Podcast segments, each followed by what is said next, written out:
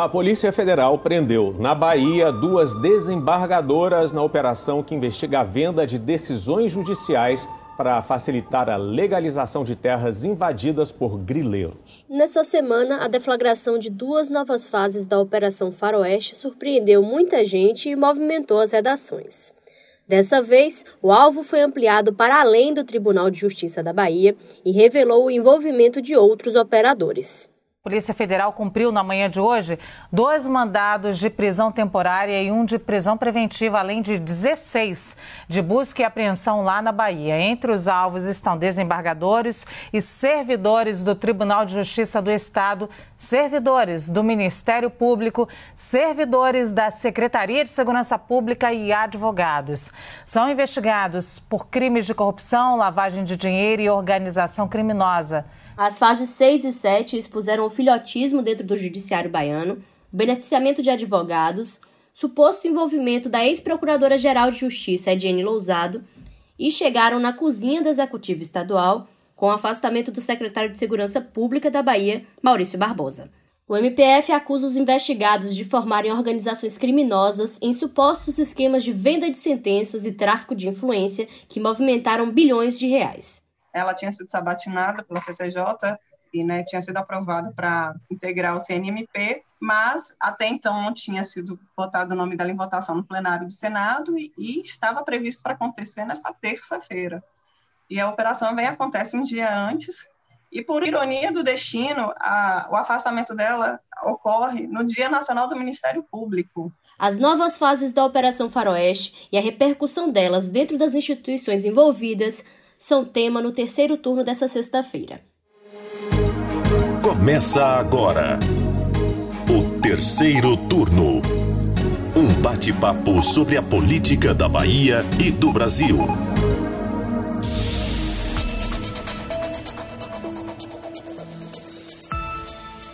Eu sou Jade Coelho e apresentam comigo o podcast de política do Bahia Notícias os meus colegas repórteres do site Ailma Teixeira. Oi, oi e o premiado Bruno Luiz. Obrigado. E aí, gente, estão recuperados dessa semana aí muito movimentada? Olha, não me fale, viu? Tudo que a gente queria era uma semana de paz no trabalho, mas não rolou.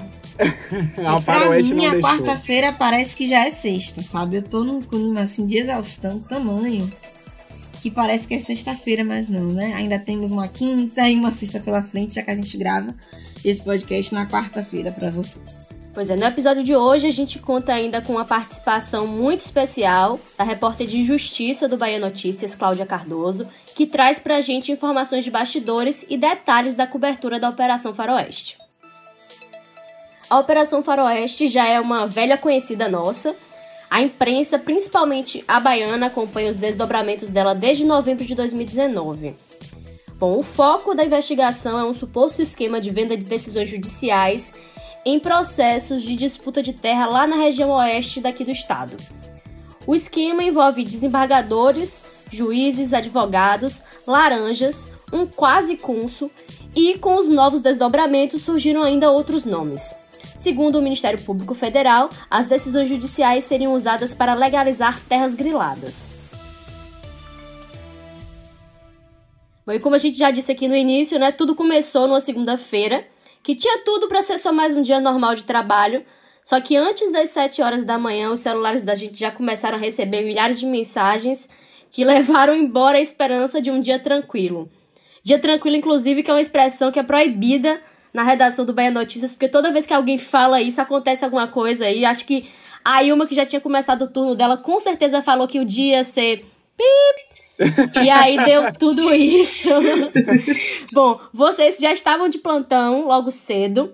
Conta aí como é que foi que começou essa cobertura? Quais foram as primeiras informações que chegaram? Ó, oh, Jade, ninguém nem pode me culpar porque não era domingo, tá? Porque é uma piada interna, mas houve um tempo em que se fosse domingo e eu estivesse de plantão, era dia de ser realmente agitado. É, aí uma tem plantões abençoados, né? Conhecida pelos plantões abençoados dela, né? Teve um plantão mesmo que o que foi que aconteceu? Sempre Acho comigo. que caiu um, um não foi sei, um, um falso homem-bomba.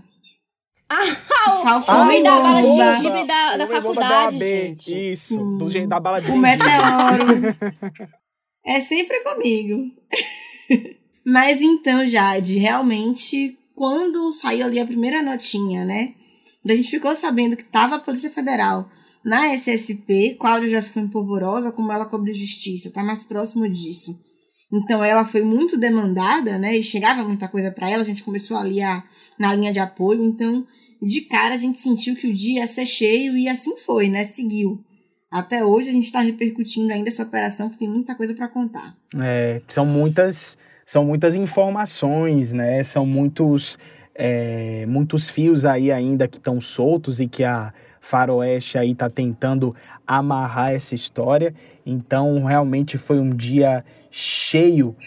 Bom, é, a primeira informação que a gente recebeu foi justamente essa, né, de que o secretário de, de é, de que a Polícia Federal estava no gabinete do secretário de Segurança Pública. A gente não sabia ainda que era por conta da Operação Faroeste, imaginávamos até que fosse alguma outra coisa, e logo em seguida veio a confirmação né, de que era devido ao cumprimento de mandados da operação. Então, a partir daí, você já deve imaginar o corre-corre que foi e ainda de, de algo que promete, né, já que a operação não promete parar por aí, como a gente vai mostrar ao longo do podcast. É, e aí, como o Bruno já comentou, né, a coisa começou, né, ou melhor, começou a chegar pra gente pela SSP, mas aí logo depois a gente ficou sabendo que tinham mandados de prisão contra duas desembargadoras do Tribunal de Justiça da Bahia, Lígia Ramos e Lona Márcia Reis.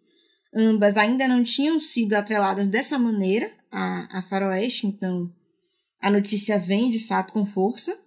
Né, foi prisão temporária para as duas, prisão preventiva para um suposto operador de um juiz além do afastamento do cargo e da função de todos os servidores públicos envolvidos nessas duas fases da Faroeste. É, lembrando também que foram é, 36 mandados de busca e apreensão, não tivemos só esses mandados de prisão, e a operação ela não aconteceu só aqui em Salvador, nós tivemos mandados lá em Barreiras, Catu, Uibaí, que são cidades baianas, e lá em Brasília, na capital do nosso país. É, a operação está investigando aí possíveis crimes, uma série de crimes, como corrupção ativa, passiva, lavagem de dinheiro, evasão de divisas, organização criminosa e tráfico de influência. Alguns dos alvos desses 36 mandados é, foram é, os advogados Rui Barata Lima Filho e Arthur Gabriel Barata, filhos de Lígia Ramos, é, Marcel Junqueira Aires Filho, Diego Ribeiro e Ivanilton da Silva Júnior, que é filho do desembargador Ivanilton Santos da Silva, que também foi afastado aí nessa operação. Ô Bruno, é por isso também que Jade falou em filhotismo, né, no início do podcast. Foi uma expressão que Cláudia trouxe pra gente, que é usada é, nos bastidores para poder se referir a essa operação, porque de fato você vê muitas mães e pais de desembargadores e seus filhos ali associados a essa suposta, a essas supostas organizações criminosas. Uma coisa interessante que Cláudia disse pra gente, né, quando a gente estava discutindo o roteiro para esse episódio de hoje, é que o que parece é que os desembargadores criaram ali empresas, né, startups e botaram os filhos para trabalhar, virou aquela coisa, aquela loucura. É de surpreender, toda hora aparece o filho de alguém é muito complicado. Dentro dessa árvore genealógica, vamos dizer assim, é, o ministro Og Fernandes, que é o relator da operação lá no, no Superior Tribunal de Justiça, que foi quem deu essas decisões aí favoráveis ao cumprimento desses mandados, ele salientou que o conjunto probatório colacionado aos autos é, essa linguagem, esse, juri, esse juridiquês mais para a gente é, traduzir. Ele quis dizer que o conjunto de provas que foi ali trazido para os autos né, pelo Ministério Público revela a suposta existência de uma engrenagem judicial criminosa no seio do Tribunal de Justiça baiano que possui a venda de decisões como mercadoria para o enriquecimento ilícito em escala geométrica, deixando isso bem salientado, esse, essa expressão aí que o, o ministro usa, escala geométrica. Para a gente entender tudo o que aconteceu, que, vem acontecendo, na verdade, desde as primeiras fases da Faroeste, acho que a gente tinha que fazer um organograma, porque para você lembrar dos fatos, de tanto de gente envolvida, é complicado, né? Seria necessário um PowerPoint do Ministério Público Federal, né? Aquele famoso PowerPoint para a gente poder situar as pessoas, né? Vamos mandar sugestão para o Fale Conosco, né, deles, por favor. Inclusive porque o, né, o organograma do, da denúncia, né, da denúncia não, da petição do MPF é muito complexo. Então ele precisaria de de uma legenda, uma descrição, porque são tantos ramos que você fica perdida. Meu Deus, quanto Orcrim é, é realmente um processo cabuloso. É como disse o nosso editor-chefe Fernando Duarte, né, que essa Operação Faroeste expõe aí um monte de ponta solta, um novelo imenso, levanta muitas questões e até agora a gente tem poucas respostas. Bom, mas o que a gente ouviu muito nessa semana é que o que surpreendeu mesmo nessas novas fases da Faroeste, com base na decisão cautelar do ministro Og Fernandes, foi a participação de membros de outros poderes, né? Porque até então é, as outras fases ficavam muito ali dentro do TJ, como a gente já comentou, tinha um pouco ali dos filhos das pessoas envolvidas, mas era muito ali no judiciário. E agora ultrapassou essas barreiras do TJ e veio para outros poderes. E aí, Cláudia, como a gente citou aqui, que é a repórter da Coluna Justiça e que acompanha a Faroeste desde o comecinho, traz pra gente a informação de que nos bastidores é, a operação e esses novos alvos surpreenderam um total de zero pessoas. Vamos ouvir. Para a sociedade é um choque, talvez, a questão do afastamento do secretário de Segurança Pública é, e o dia de N, né, que era Procuradora-Geral de Justiça. Mas nos bastidores já se ventilava isso há um bom tempo, que em algum momento isso ia acontecer. Então, o que traz. E, e, o que traz de novo é justamente isso, né? A, a força que essa operação teve para poder afastá-los do cargo. Né? Eles demoraram muito de deflagrar essa sexta e sétima fase, tanto que foi junto, porque precisava de uma segurança muito grande para poder fazer isso. Né? Os investigados já estavam sendo monitorados para poder evitar fuga. E uma, havia um risco de fuga. É, né? Então, assim, a questão dos filhos mesmo desembargadores não era novidade, né? Já desde a primeira é, fase da operação, os filhos desembargadores já apareciam, né? No caso, especificamente, o Rui Barata, ele já aparecia, mas ele ainda não era o alvo naquela ocasião. Inclusive, é uma nota de rodapézinha na, na, no pedido do MPF, que ele ainda não estava no momento de ser alvo de alguma busca e apreensão de algum pedido específico. Mas, assim, já se tinha essa é, percepção de que algum momento isso ia acontecer. Acho que talvez ninguém esperasse que fosse acontecer agora com ela, né? Na véspera, no caso de Ediene, de ter o nome dela apreciado no Senado, se ela iria ou não para o CNMP. Dando seguimento aqui, gente, é, eu queria que a gente falasse principalmente de dois alvos dessa operação: o secretário de Segurança Pública da Bahia, Maurício Barbosa, e a ex-procuradora-geral de Justiça, Ediane Lousado. E aí, Bruno, você pode, por favor, começar aqui falando para a gente do envolvimento e o que, que essa investigação sugere para o agora afastado secretário da SSP? É, né? É, agora secretário exonerado né, da Secretaria de Segurança Pública. É, falando só um pouco, retomando um pouco o que você até citou ali, Jade, sobre a operação surpreender um total de zero pessoas. É, ali nos bastidores, realmente, os alvos, eles são. É, a, a, participação desses alvos já é algo comentado há bastante tempo, principalmente para quem é, ali nos bastidores, que cobre os bastidores da política, do judiciário, como a gente que está ali mais no dia a dia, né? Eram coisas sempre muito faladas, ainda sem comprovação, e que agora a gente vê isso se materializar realmente em, em investigações, em, em, em provas, né, ali trazidas pelo, pelo Ministério Público Federal. É, no caso de, de Maurício Barbosa, né, o, super, o Ministério Público chegou até a pedir a prisão do, do, do ex-secretário, mas o pedido foi recusado pelo Og Fernandes, que não viu materialidade né, na, nas provas que foram levadas pelo, pelo Ministério Público. É, não que o, o, o, ministro descartasse né, a participação, a validade daquelas provas, mas não havia materialidade para prender o Maurício Barbosa, pra, é, não, a, a, as provas ali não se encaixavam nos quesitos para se atender um pedido de prisão temporária. Né?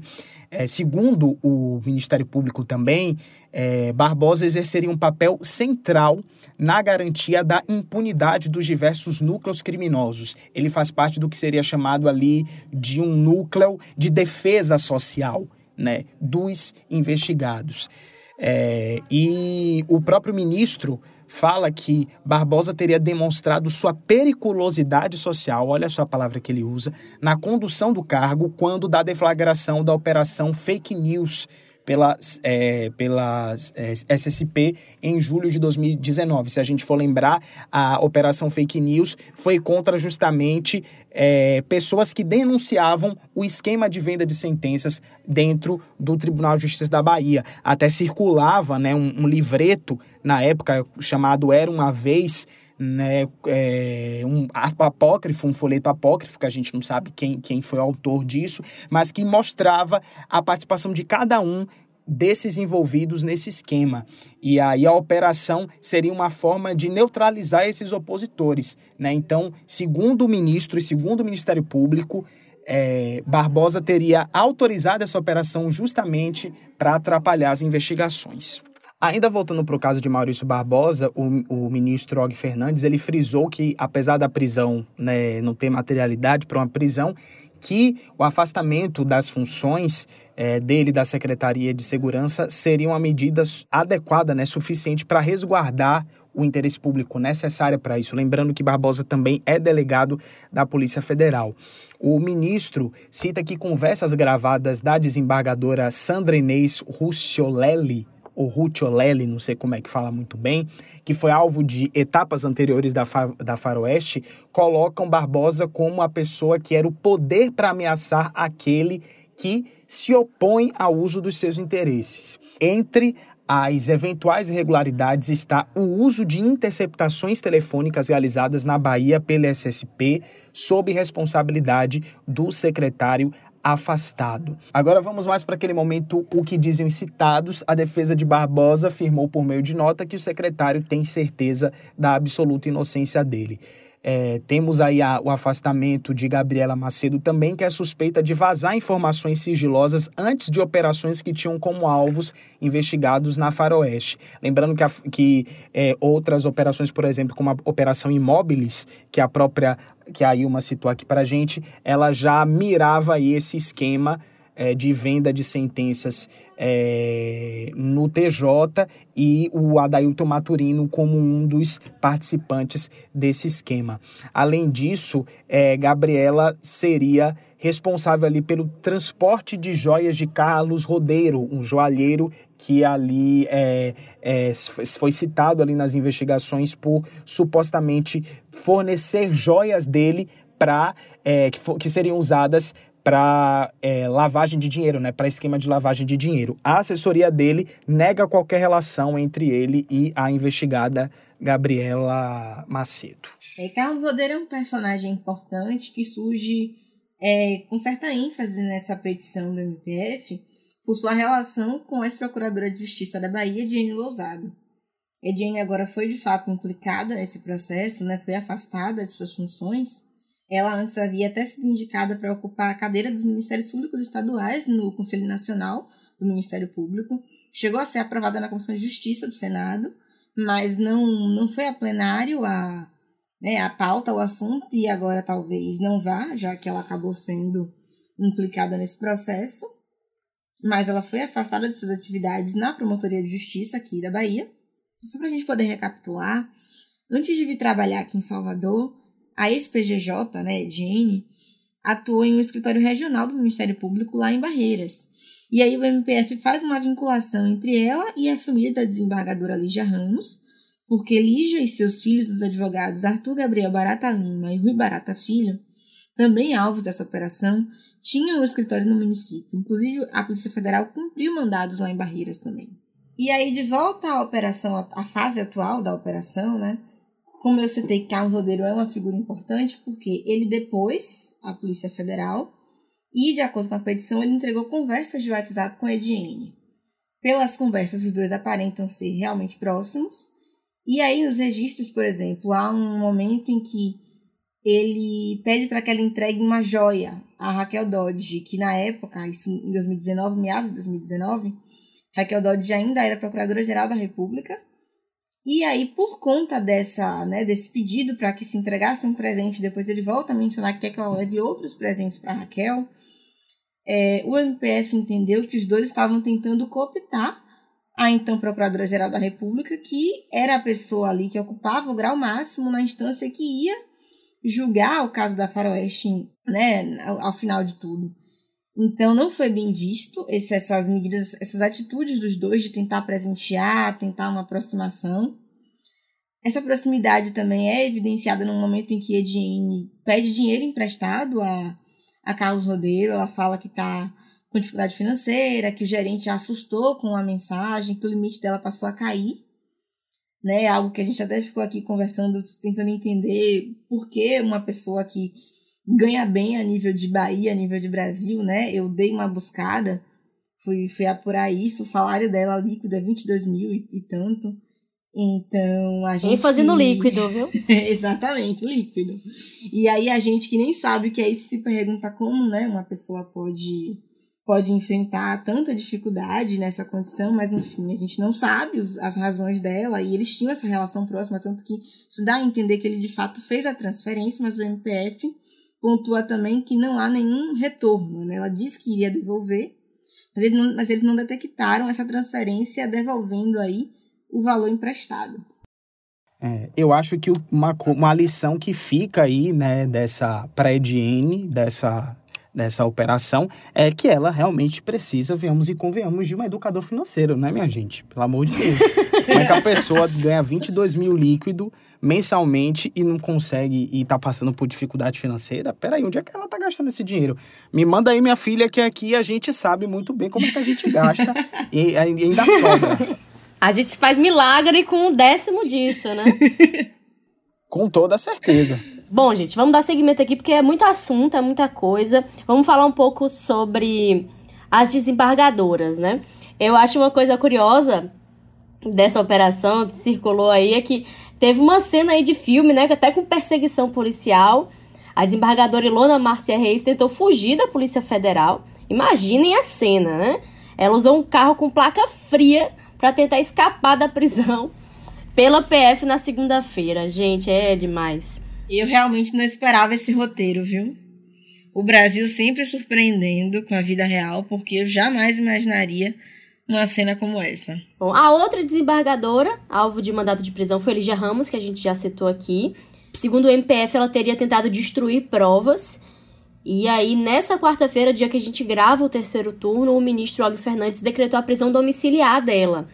Esse pedido de conversão de prisão temporária em domiciliar foi feito em razão dela ter sido submetida a uma cirurgia Inclusive, esse foi o motivo pelo qual, no dia da prisão, ela não ter sido levada para Brasília, para o presídio da Papuda, que é o lugar para onde vão esses figurões, né?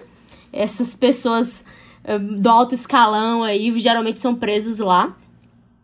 E aí, eu queria que Bruno trouxesse para a gente um pouco mais dessa parte da, da operação, né? O foco nas desembargadoras. É, vamos falar um pouco do, de como vocês definiram bem o filhotismo né, no tribunal.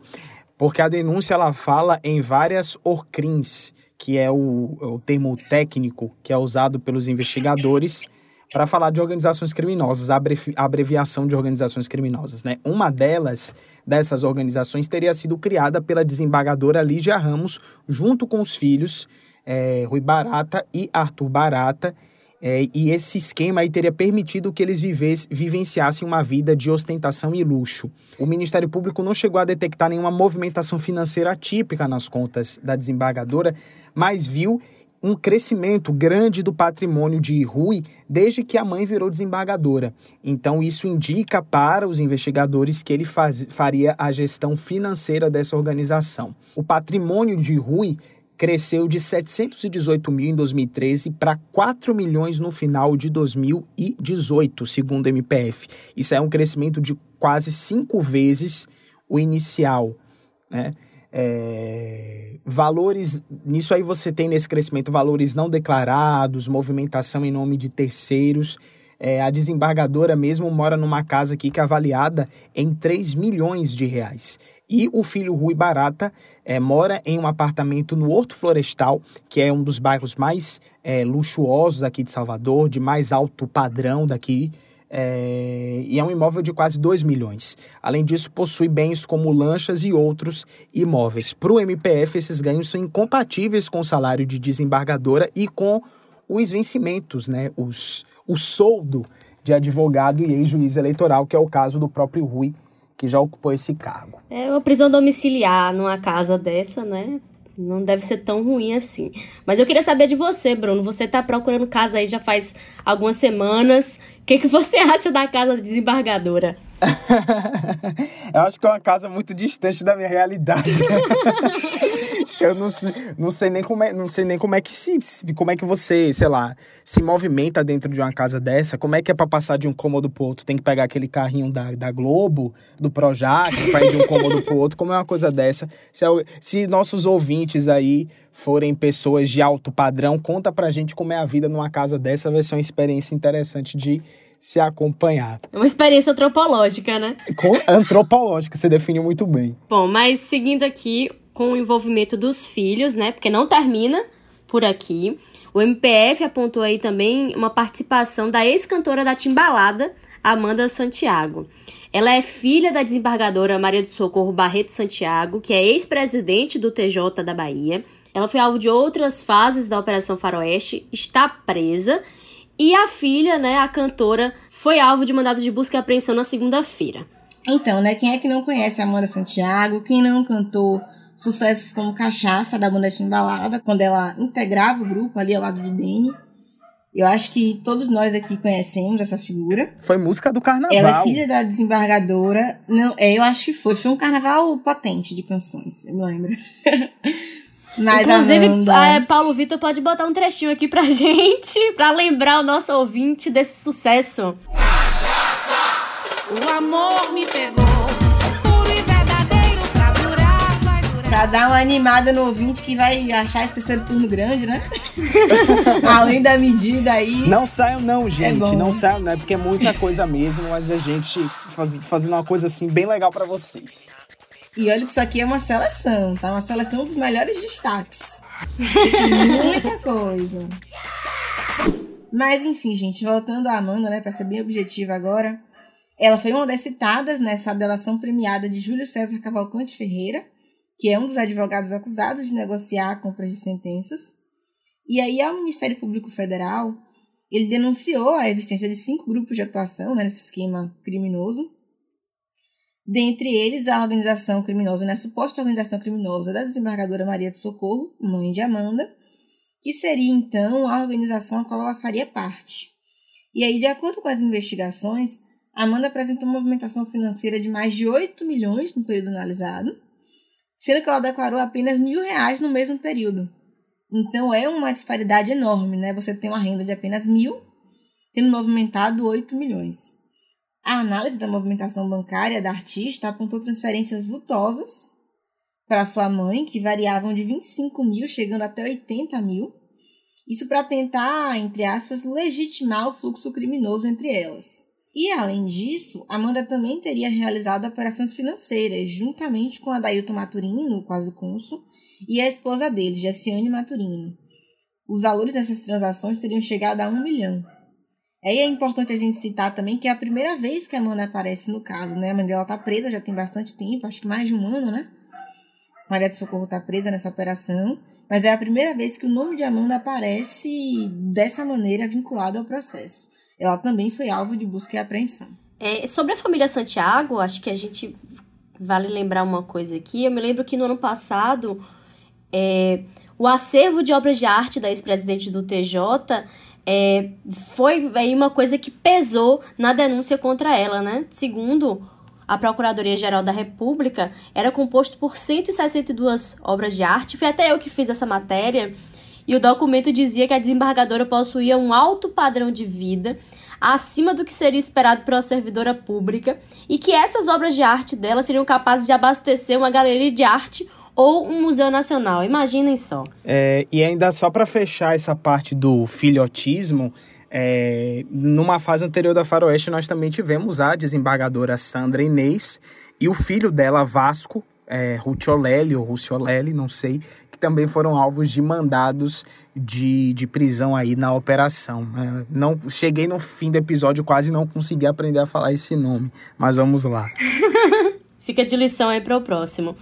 Bom, a gente vai chegando aqui ao final, mas eu queria que Bruno, para a gente fechar o episódio de hoje, fizesse uma análise aí um pouco da relação dessa operação, dessas fases, na verdade, como isso reverbera no governo do estado. É, né? A, a operação que chega pela primeira vez é, ali mais próximo do de como você falou no início do podcast da cozinha do governo, né? Maurício Barbosa, ele é uma figura que cresce justamente, uma figura que, que ganha proeminência justamente nos governos do PT. Ele é secretário desde 2011, ainda na gestão de Jacques Wagner, e aí perdurou aí pelos governos de Rui Costa. Ele usava, segundo a, a, as investigações, a estrutura do governo do Estado, a estrutura da Polícia Civil ali, de inteligência, para grampear algumas pessoas e aí obter vantagens, achacar, não é chantagear. Então a gente não sabe em que escala ainda foi esse, esse suposto esquema aí,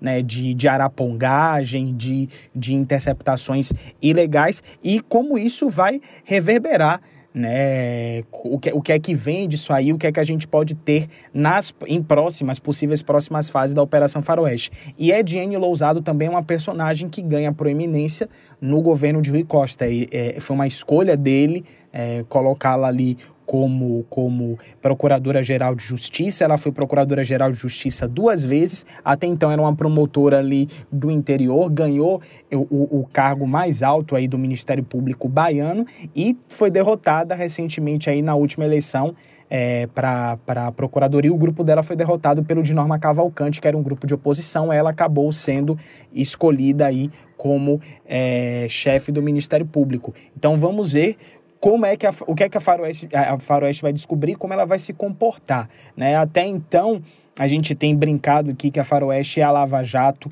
do nosso, do, da, do nosso estado, mas a Lava Jato Nacional, ela começou ali por operadores financeiros, foi para políticos e até agora não chegou no judiciário, né? É, a, a Faroeste aqui não, ela começou pelo judiciário e, vamos, e, e já atingiu operadores, né, financeiros e vamos ver se ela vai realmente chegar agora nos agentes políticos. Terceiro turno.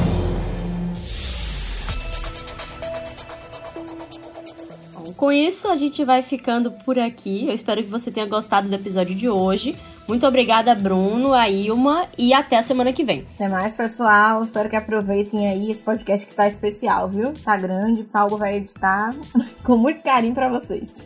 Muito obrigado, gente, e divirtam-se como a gente, é, de certa forma, se deleitou nessa cobertura, é, material aí que deixa qualquer jornalista empolvorosa, né, e muito empolgado, empolga mais do que capítulo de novela das nove. É o tipo de novela que a gente gosta, né? Bom, mas conta pra gente o que, é que você achou do terceiro turno de hoje. Manda uma mensagem para o Twitter do Bahia Notícias ou para qualquer outra rede social usando a hashtag Terceiro Turno BN. O programa é gravado das nossas casas e tem a apresentação dos repórteres Jade Coelho, Bruno Luiz e Ailma Teixeira. Os áudios utilizados são do YouTube, do Bahia Notícias e da Globoplay. A edição de som é de Paulo Vitor Nadal e o roteiro de Jade Coelho. Você ouviu o terceiro turno, o seu podcast semanal sobre a política da Bahia e do Brasil.